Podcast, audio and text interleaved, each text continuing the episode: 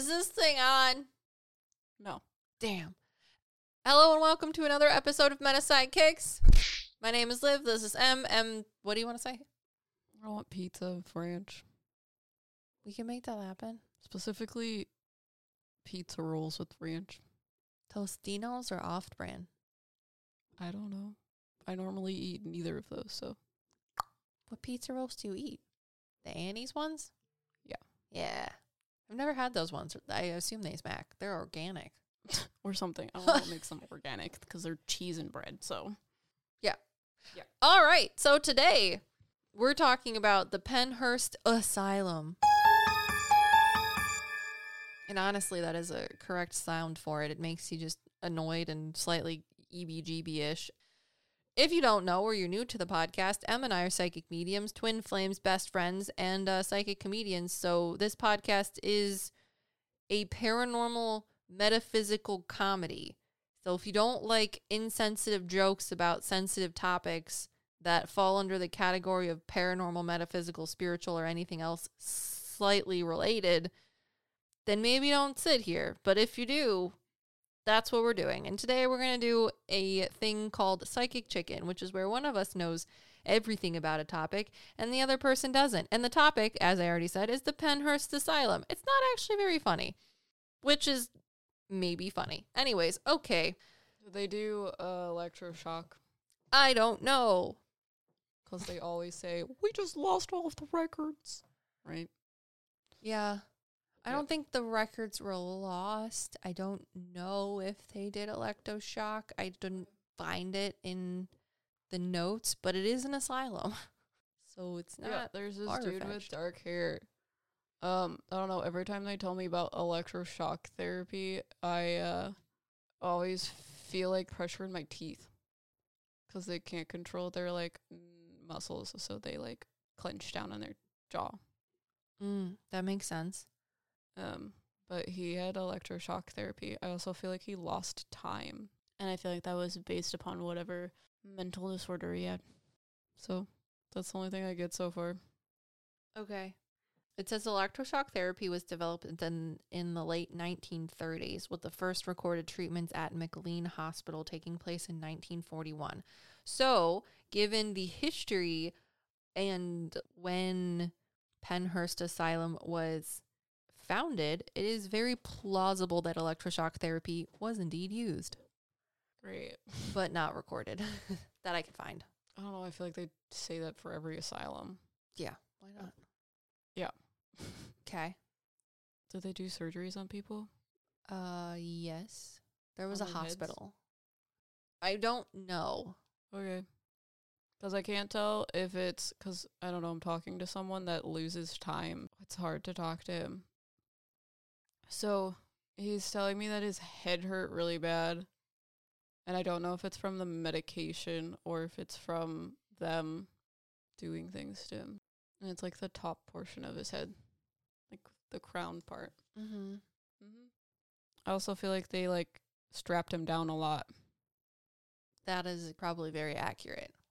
I feel like he had hallucinations and then he would get strapped down and then he would sort of like wake up from the hallucination confused as to why he was just like there. How old are they? Like 20s. Okay. Mm-hmm. Yeah, I don't know. I'm going to read things. Feel Okay. free to interject. Everybody in your crew identifies as either Big Mac Burger, McNuggets, or McCrispy Sandwich. But you're the filet o fish Sandwich all day. That crispy fish, that savory tartar sauce, that melty cheese, that pillowy bun. Yeah, you get it.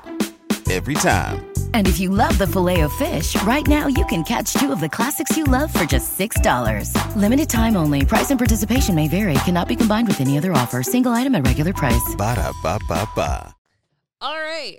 Pennhurst Asylum opened in 1908 and officially closed in 1987. The actual name of this location is the Eastern Pennsylvania Institution for the Feeble Minded and Epileptic, aka Pennhurst. It was created a part of a national trend of its time to segregate people with intellectual and developmental disabilities. Society deemed these individuals as defective, degenerate, or unfit from their everyday lives.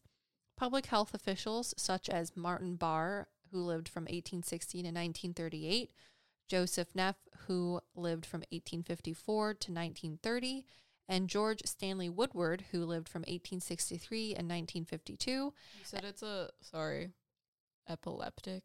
Mm-hmm. Even like back in the day, Yeah. does this guy just have seizures? They used the word epileptic for a lot of things that did not just mean epilepsy. I'm just making sure. 'cause yeah. I don't know what a seizure feels like, but maybe that's why it feels like electroshock therapy. But I'm probably just explaining it away. Hmm. It could be both. I mean, I honestly don't know, but I was also confused by the epileptic part. But as I Okay, read, you'll learn more. Yeah.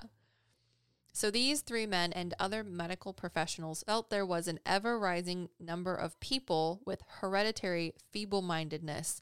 They felt the only way to quell the tides of the feeble minded from mainstream society was with perpetual quarantine. However, they were worried that the other two PA institutions, Polk State School and Hospital, which was run from 1897 to present day, however, Polk State School is no longer a state run institution as of May 1st, 2023. And the other institution at the time, the Pennsylvania Training School for Feeble Minded Children, aka Elwyn, which was operated from 1852 to present day, would become overwhelmed. So they persuaded the PA state legislature to create another mental institution. Situated on 1,400 acres, the self sufficient facility sat on the outskirts of Spring City, Pennsylvania, in rural Chester County. Pennhurst School housed more than 10,500 people over the eight decades it was open, with more than 3,500 at its peak. That ridiculous? Yeah, I don't know. I've been to a few asylums. It just makes me angry that they're like, we have to keep these people out of mainstream society mm-hmm. because they're a It's an nuisance. excuse. It's ridiculous. Yeah, it's a reason to make them feel better about themselves. The entirety of Pennhurst was constructed in multiple stages. It included upper and lower campuses with a series of underground tunnels which connected the principal buildings. Architect Philip Johnson was key to the compound's cottage style design and layout. A railroad line butted up to the back of the property and brought people and supplies in along the Schuylkill Rail- River. And like this went as far as the Pennsylvania Railroad, like fucking monopoly style, making a rail line specifically behind this institution and several stops on how people could get there through the railway. Like that's how big this place was. Got you. So Pennhurst, like many mental asylums of its day, was a quote working institution, meaning residents labored in fields, on dairy farms, in a wood shop, and other segments akin to peonage. So if you don't know what peonage is, it's the use of laborers bound in servitude because of a debt. So it's very much like the Fairfield Infirmary, where you know people just had to work in order to live there. Yeah, that's usually how it goes. Mm-hmm. So if you guys are interested, check out our Fairfield Infirmary investigation on YouTube. Anyways, the following information I took from a pamphlet that I was able to find written by the school dean at the time, who was James S. Dean, MD. And I think the pamphlet was from the World War II era because in one of their segments, it talks about how telephoning patients wasn't favorable because of the war at the time. So like telephones were being used for other things. Got you. So I think it was like the 40s. But I couldn't mm-hmm. find like a published date on the pamphlet itself, but this is straight from the school. Interesting. So the compound at this time was 40 buildings equipped with its own power plant, numerous dormitories for boys and girls. The school was equipped with modern hospital wards, operating rooms, pharmacy, x ray, dental clinic, and pathological laboratories, an administration building, library, laundry, garage, ice plant, sewage disposal plant, two large and several auxiliary diet kitchens, a mattress, tailor, upholstery, woodwork, carpenter, paint, and machine shops. And they boasted at the time a total operating cost of 67 cents per day because everyone was working so damn hard. Yep. Mind you, as I get into this, it'll become more apparent. But this place was advertised as a place for children, not adults. Mm. They took in people from the age of six to 16. Okay. Were there adults there though? There was, but okay, it was, I was asking this this dude. I was like, "You look like you could be 16," but he kept telling me older. Mhm. So did they like admit him when he was 16 they might have. and he just stayed there? Mm-hmm. So Yeah, it gets worse. great. So, more information from the pamphlet. They had certain classifications for patients. So, according to the pamphlet, it said that they did not accept patients with an IQ higher than 70. Fun fact the average IQ of humans is between 85 and 115. And children, the ages of 6 to 16, with only a few patients remaining there that were above the age of 40. So they said once people were above the age of 40, they had to like find their own place to stay. But they took people or children from the ages of 6 to 16. So children were grouped in various dormitories based on age, sex, IQ, and physical condition. The information pamphlet then boasted that at least 90% of the children are perfectly happy all year round. And they said, right? And they said, quote, approximately one third of our patients are paralyzed, helpless, and absolutely hopeless for training. For these unfortunates, we can render only custodial bed care. In many instances, these children could better have been cared for at home, and their presence here simply deprives an opportunity for a more hopeful patient on our waiting list. While we therefore discourage the admission of such hopeless cases, every medical and nursing attention necessary is rendered them. So they call them unfortunates and then say that they can only give them custodial bed care. Custodial bed care means that they were strapped to beds Ah, 24 hours a day, interesting. seven days a week. Interesting. Yeah. Because I Custodial. was like, why are you telling me that? Because like I obviously realize that they're gonna do that to you regardless. But it's interesting that you're telling me about it. and they literally say, like, we don't want these people here, but they were a Mhm. state run school. School, loosely used. So I'm sure there was a lot of pressure from the state for them to take in other types of people, which was not what they Yeah, that makes sense. outlined. So I don't know. people, I feel like this man was admitted when he was 16 That because I makes thought sense. it was weird that he was telling me about being 16. But like when I was like, okay, you're 16, he was like older. yeah. So So here, I have no idea. Yeah, it's really not fun. So here are some rules that are outlined in the inf- Hmm. information pamphlet that this dean of the school at the time made for parents to read before they took their children here. Rules on admission. Parents must accompany a child to obtain adequate medical history. The days for admission are Mondays and Tuesdays from 9 a.m. to 11:30 a.m. and 1 o'clock p.m. to 3:30 p.m. Lunch is served from 11:30 to 1 p.m. and if you come during these times or this time on Mondays and Tuesdays, you can go to their canteen which is located in the bottom of their gymnasium and any money or profits that are raised from the canteen go towards like the children's fun fund basically. The fun fund. Yeah, so they could have movies and like Labor Day Movies. celebrations. The next four rules on admission is except in the instances of serious illness, no visits until two months after admission to aid child in the adjustment of their new life and medical studies of the staff on the child's behavior and needs. So if you admit your child, you're not allowed to visit them until after two months of them being there by themselves because they said that it could influence the child's adjustment of their new life and the medical studies that were being taken on them. Adjustment. And lastly, the rule on admission is your child's doctor. They advise the parents to get the name of the doctor who admits their child because they will be the one that they need to ask any questions to and for in the future. Next, rules on correspondence. No routine letters. This rule outlines that no normal letters will be sent to the parents regarding the child's welfare due to high volume of patients unless you write a letter to the superintendent in which the superintendent will reply in a timely manner. You have to address all letters to the superintendent, otherwise, the letters will not go to the patients. Patients are forbidden to write letters to one another. Parents are discouraged to write letters to patients other than their relatives. Parents are discouraged to write letters that will make their child homesick or upset his or her happiness or emotions and asks them to refrain from sending magazines or other literature about love, sex, crime, or horror.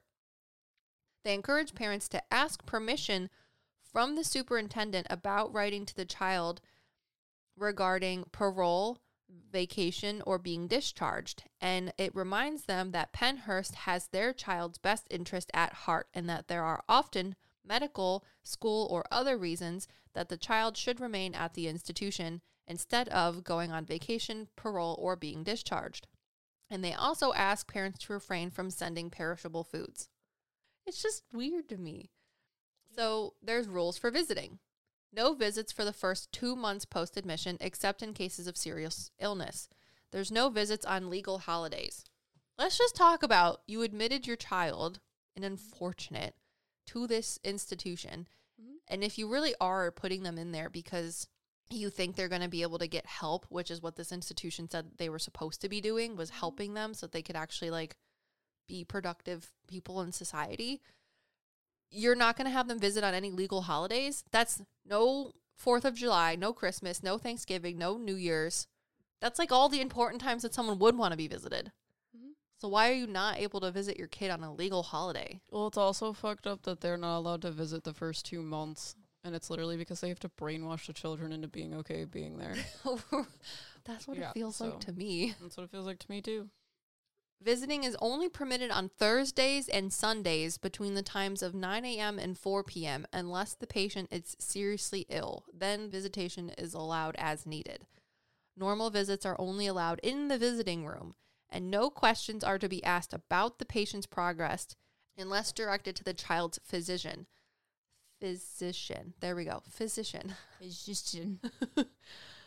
Fiduciary. Anyways, You and if the f- child's physician can't answer questions, then they have to be addressed to the superintendent, but only by appointment. For hospital visits, you're only allowed no more than two relatives in the building at a time, and the visits are only between the hours of 9 a.m. and 11 a.m. or 2 p.m. to 4 p.m., Yeah. which goes against what they said for illnesses on the other days, that it's only Thursdays and Sundays. I don't know, it's just weird. Mm-hmm. Now, here are rules for vacation. Parents must give three weeks written notice to the superintendent. No vacations are permitted until after the child has been at the institution for a whole year. No what? No vacations. So So you to leave? Yeah, they're not allowed to leave unless they've been there for a whole year. I'm surprised they're allowed to leave in general. So No return if the patient is exposed to infectious disease unless there's a doctor's note that's given. And the customary times for vacation are July and August. And this is given as not to disrupt the school or training program for the child. So training program. Yes. Yeah. All right. So this says, quote, on admission after parole pictures. So in the pamphlet, they provide pictures of before and after photos of children that were admitted. So it says like on admittance and then after parole. So it says, provided with an excerpt from stating that the ultimate goal of Pennhurst was to educate, quote, the trainable patient to become self sufficient and self supporting so that they were no longer dependent on their parents or the taxpayers of the Commonwealth. Those who could show proficiency would be put on parole one and then parole two. If they succeeded, they would then be discharged from the school entirely. Parole one was parole with parents. That sounds like visiting. Mm-hmm. And then parole two is parole two with an employer. So if you got to make it to parole number two, you can make money, but the income is deposited into an account at Pennhurst for you, and funds are withdrawn, quote, as needed. Hmm. So I don't know if Pennhurst was able to take money away from you to pay for your stay there Mm-hmm. because it also outlined like when you admit your child we'll go over your finances and see how much you're allowed to pay the state Yeah. type thing and i feel like if you were there long enough and your parents are like i can't pay for it anymore but you are in parole too then they might just take money out of your fund and then you're never going to leave because you'll always have a bill Got you. but i don't know for sure Good. now we have other sources if you want to read that pamphlet i will put a link in the description below um, because it's pretty cool it's literally every page of a pamphlet that was given out during the 40s or whatever 30s or 40s and it's mm-hmm. wild. Like the dean even boasts that the people that lived at the school printed that pamphlet for them to read and made it in their own print press. Weird. They're like, they make everything. You can even buy gifts at our gift shop. Like weird stuff. So, other sources have the following information to provide. So, while this information may have been outlined in their 1900s, I want to say possibly 1940s information pamphlets, other sources deem that the institution opened in 1908 and the state run facility was pressured to accept not only mentally and physically handicapped citizens of the eastern PA area, but also immigrants, criminals, and orphans. In only four years, the place was built to house no less than 500 patients, but was overcrowded and underfunded in less than four years. Interesting. Yeah. So built in 1908, and in less than four years, it was overcrowded and underfunded. In 1913, the Commission for the Care of the Feeble Minded was appointed and stated that those with disabilities were, quote, unfit for citizenship and posed a menace to the peace. You literally are the head of the Commission for the Care of the Feeble Minded, quote unquote, and that's what you have to say? Which is what? That those with disabilities were unfit for citizenship and posed a menace to the peace. Well, yeah, that's why they have that. That's ridiculous. But you're supposed to be the advocate for these people, and that's what you're saying. Well, no, that's the reason why they had it. Had the school? Yeah, because I feel like that saying that is just like validating that it's necessary to have asylums. It makes me angry. Yeah. No, I know.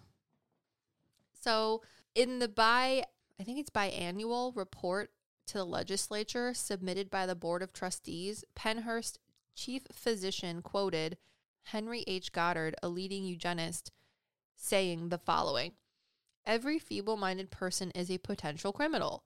The general public, although more convinced today than ever before that it is a good thing to segregate the idiot or the distinct imbecile, they have not as yet been convinced as to the proper treatment of the defective delinquent, which is the brighter and more dangerous individual. Dude was a physician there. Yeah. Absolute ridiculousness. So, along with age and gender, patients were grouped into several mental categories of imbecile or insane, into physical categories of epileptic or healthy, and into dental categories of good, poor, or treated teeth when admitted. So, we went through the admitted things of like the IQ has to be 70, and there's dormitories for boys and girls, and here's our school program. We Yeah, have a so- choir They put them in order of that. of this, but Mhm. it's not in the fucking pamphlet. Mm. Mm. As early as July of 1913, there were reports of abuse. A man named John Jacobs was arrested and charged for beating two young men who just didn't move fast enough for his liking. He beat both of these men with a wooden club. So when you said the top of your head hurt, that's what I was thinking about. Oh. Yeah, because I couldn't figure out why it hurt. Mm-hmm. Because it's hard to talk to this man because he kind of like, It's hard for him to articulate thoughts. yeah, because he's like so drugged. Mm-hmm. So everything is just slow and heavy. Yeah.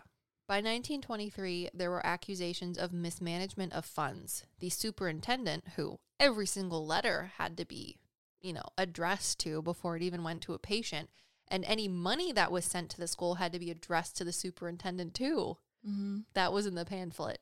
Interesting.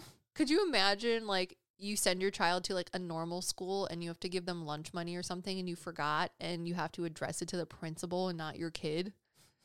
Yeah, exactly. Um, so the superintendent was paid five thousand dollars a year, which in today's monetary equivalent is seventy nine thousand dollars, along with full residency there, an expensive car that was paid for, two servants, and a chauffeur. So here's where the outrage starts to come in. This place was opened in 1908. Chilling media exposes and other forms of media late in the 1940s created a growing public movement led by family members and new groups like the Association of Retarded Citizens, or ARC, and they began to protest the practices at Pennhurst and other institutions. The most influential media source, though, for the mistreatment and the atrocities of Pennhurst was published in 1968. Philadelphia newsman Bill Baldini created a five minute, five part television report entitled Suffer the Little Children, which filmed footage of half clothed children wandering aimlessly on the ward, accompanied by the everyday sights and sounds of the institution. So, according to a website called Weird New Jersey, which I cross referenced this information with a lot of other sources like the Philadelphia Encyclopedia and other .orgs of Pennhurst's history. Images of full-grown hands and feet were bound by straps to adult-sized crib beds. So when you said I was the soul was strapped to a bed, Mm-hmm. yeah, full-sized adults that were on what they call custodial care. Mm-hmm. Custodial care is where they're just like bound to beds all day. Interesting. Yeah. Yeah. So, inmates of the institution were shown rocking, pacing, and twitching. Many were severely disabled, either mentally or physically, but others were quite lucid and coherent, but withdrawn into themselves because of overstimulation of the senses in the loud and sometimes frightening place and a lack of much mental needed stimulation. The five minute news segments were entitled Suffer the Little Children. One patient was asked by the interviewer what he would like the most in the world if he could have anything he wanted, and the sad and withdrawn reply simply was to get out of Pennhurst. Another portion of the 30 minute documentary footage showed one of the hospital's physicians describing how he dealt with a particularly vicious bully who had brutalized one of his other inmates. He described how he asked one of his colleagues which injection would cause the most discomfort to a patient without permanently injuring them. He then proceeded to administer the injection to the bully. So, according to the Philadelphia Encyclopedia, so disturbing were conditions in institutions like the Pennhurst that in 1985, the U.S. Supreme Court Justice Thurgood Marshall denounced the quote regime of state mandated segregation and degradation in that its virulence and bigotry rivaled, indeed paralleled, the worst features of Jim Crow, unquote. Residents themselves, now called self advocates, soon joined the campaign for more humane treatment and equal protection under the law. Pennhurst figured prominently in several civil rights lawsuits filed in the 1970s, including the groundbreaking Halderman versus Pennhurst State School and Hospital, which was settled in 1984 and led to the institution's closure three years later. Halderman versus Pennhurst opened the way for greater educational opportunities and community based living arrangements for people with developmental disabilities. In 2010, the Commonwealth of Pennsylvania, joined by the Pennhurst Memorial and Preservation Alliance and the Public Interest Law Center of Philadelphia, dedicated a historical marker to Pennhurst's enduring legacy in Pennsylvania and in American history. However, today, a man owns the grounds and he uses the administrative building of the institution as a haunted house seasonally. Mm-hmm. And people are pissed about it. Yeah. They're like, you can't hold a fucking haunted house at this place. Like, there was a newspaper article written that literally said, like, Um, this soul of this man, I don't know, is making me feel really sick. So I feel like they injected him with stuff that like numbed everything. Cause I feel like that might be why he was losing time. yeah, I'm sure. But I don't know. I still feel like he may have had like hallucinations and then being on this medication made it so that he would have the hallucinations but be unable to move. Well, obviously he was bound, but I feel like that's why they gave it to him Yeah. Because he would have hallucinations and then people would overreact and like be scary towards him. So he got deemed violent. Makes sense. But Oh, so Pottstown Mercury newspaper. I don't know what year because I can't make it out, but it says Pennhurst, the shame of Pennsylvania. And then it goes into a dissertation or expose that is titled A Vast Junkyard of Wasted Humans. Like, that's how bad this place was. And this guy's like, I'm going to have haunted houses, which Yeah. is not the coolest thing ever. do that. He also says that in his defense, he's only holding the haunted house in the administration buildings, which isn't where people actually were like harmed or held. Mm-hmm. So, just to talk about his place too. Um, so let's get into the hauntings. You have anything to say before we get into the hauntings? No. Okay. So, not many people have been here. Uh, Ghost Adventures went there, and then the person that owns the Zak Bagans'. Pennhurst Asylum right now. No, not Zak Bagans'. Yeah, no, he doesn't own it. Someone no, else I was does. gonna say it's been there. oh yeah, We're talking about people who've been there. yeah. Bagel Bites has been there. Bagel bites. Um, they have a like on-site paranormal investigation team, but when I went to go onto their website, they're not there anymore. It doesn't say that it's like a thing. So, Yeah. I don't know. It's a Shore Paranormal Research Society (SPRS). This is where a lot of their information has come from. But again, I typed on their link to learn more about the hauntings that have been there, since apparently they're the in-house paranormal investigation team for the Pennhurst Asylum, and it wasn't there anymore. So I don't know. Hauntings include doors slamming shut. Disembodied voices and sounds are often heard from the inside of the buildings. And when the building's caretakers look for trespassers, no one is there. A ghost. A ghost, a spooky ghost. What, what if they actually like caught that on EVP? What? A ghost. A spooky ghost. That would be me as a ghost. they would. Haunting a sheet. Yeah. So the buildings used to be labeled like alphabetically with like actual alphabetical letters like A, B, Q, I, J, K, whatever. And then later in the years, they got names. So here are the associated hauntings with the building's name. And I tried to find like what the buildings were used for, like if they were dormitories or not. Because if you guys look up pictures, and I'll try to post some on like the Instagram post at Meta Psyckicks for you guys to look at. The dormitories had three floors, and on the third floor, that was like the living quarters for people. And then the rest of the building was for like other activities and shenanigans. So, the Quaker building. Shadow figures are often seen as well as full bodied apparitions. One of these is a small girl with long black hair. I bet her name's Emily. Well, it's probably Sarah or Elizabeth or both. Mary Sarah Elizabeth. I was just, or no, She Emily a- Sarah Elizabeth. And she has a big red dog. Mm, Oh, Slaughterhouse. Um, I think the main character's name is Emily.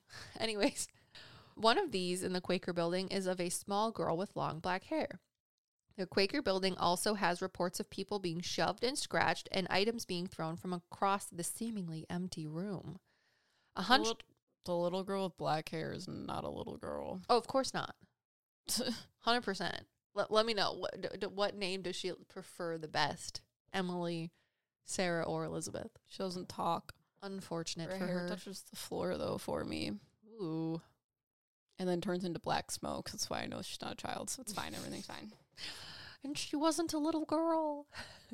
Yeah. Uh, in the Quaker building, there's also reported a hunched over presence with long dangling arms. It's me. Yeah, boy. And the upper portions of shadowed bodies can be seen looking over or around objects. Doors and rocking chairs have been observed moving without anyone near them. And an investigator from the Shore Paranormal Research Society has been shoved from behind on the stairway hard enough to have a deep red mark left on the small of their back as well as being scratched on the arm. There's multiple EVPs of go away, I'll kill you, I'll kill you. Sorry. We're upset. Why'd you come here? And an unknown male is caught saying, I'm scared. And a disembodied woman's voice was recorded asking, Why won't you leave?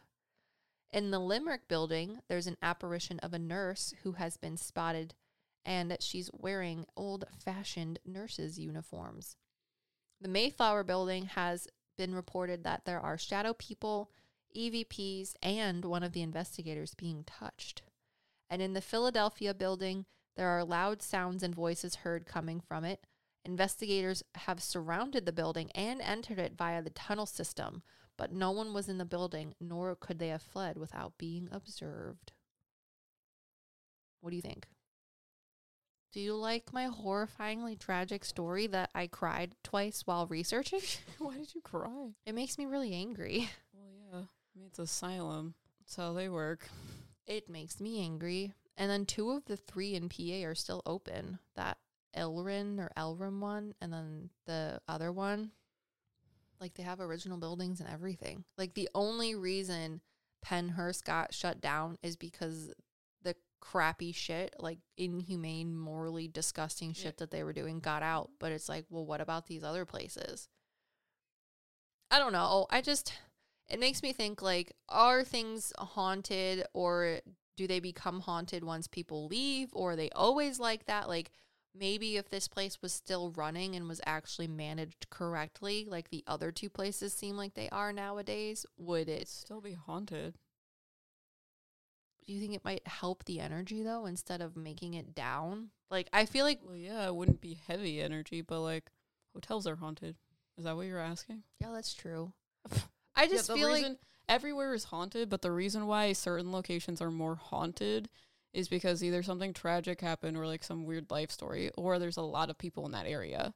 Because when you have a lot of people, most likely you're going to, as a non realized medium or whatever, you're going to see people haunting shit because there's more possibility because there's more people. Yeah.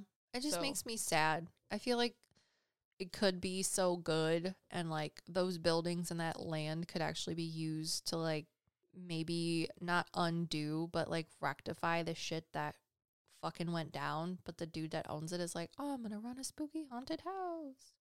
I don't know. Yeah, I mean, most places do that, honestly. it just makes me sad. Yeah. Cuz I like old buildings though. Like I would like them to be refurbished and just used how they used to be, mm-hmm. but like better. And instead people are like we're just going to let them continue to be crappy and also let negative en- energy like continue to just do what it's doing anyways it's like someone commented on our youtube video when we reacted to the newland house with mackie and amanda Mhm. and they're like i don't understand why this place is haunted there's not a reported murder or suicide on it You don't have to die there. exactly i'm like so this place could be like the newland house where Old. It still has cool energy, but like instead they're running haunted houses out of it. So I don't know. That's my soapbox for the day. There's multiple haunted locations that do haunted houses. Like Madison Seminary did a haunted house for a while. So like, it's just what they do to make money. I don't know. Yeah. I don't know.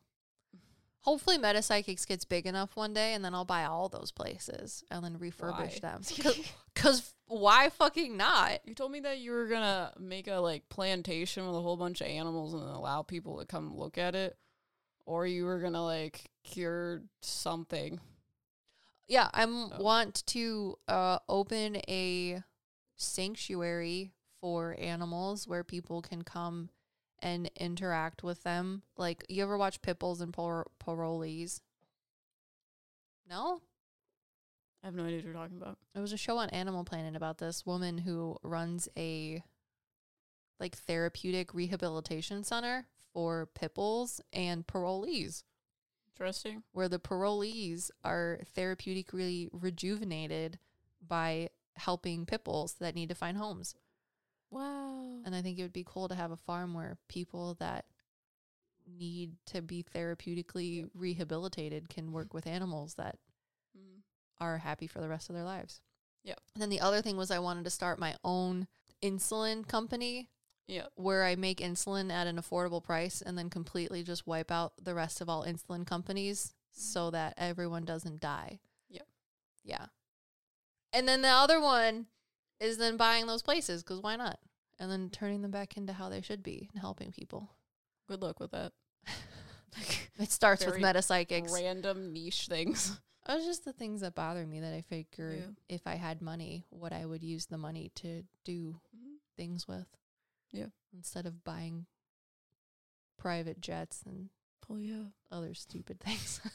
Anyways, but yeah, you guys like our story? If not, that makes me sad because researching this made me sad and I research it for you guys. So, yeah. Naturally. If you guys like stuff like this, make sure to comment, review us on Spotify because you can, no, it's rating us. You can rate us on Spotify or you can leave us an Apple podcast review and leave a dad joke or something funny that you liked during this podcast. Although there wasn't very many jokes during this one because it's hard. But we also have dad jokes on our Discord server. If you're interested in becoming a patron, you can do so by looking at the show notes below. And I'm also going to post the video, a link to the video, the the suffer little children if you guys want to watch it. I didn't watch it. I tried to and I got sad. So, I I'm also that person that doesn't like to watch things that are sad on TV. If you just tell me about it, I know it's sad. I don't have to see it too. You know, some people are like, "I need the visual," but I don't need the visual. So, anyways, dad joke on on uh, Discord. Okay, there's a picture of Goofy and he looks like he's stoned. And it says, "If you drift a Tesla, is it called an electric slide?" I don't get it. She's smirking over her fucking microphone. You do get it. Get what? We are your meta sidekicks. Wow.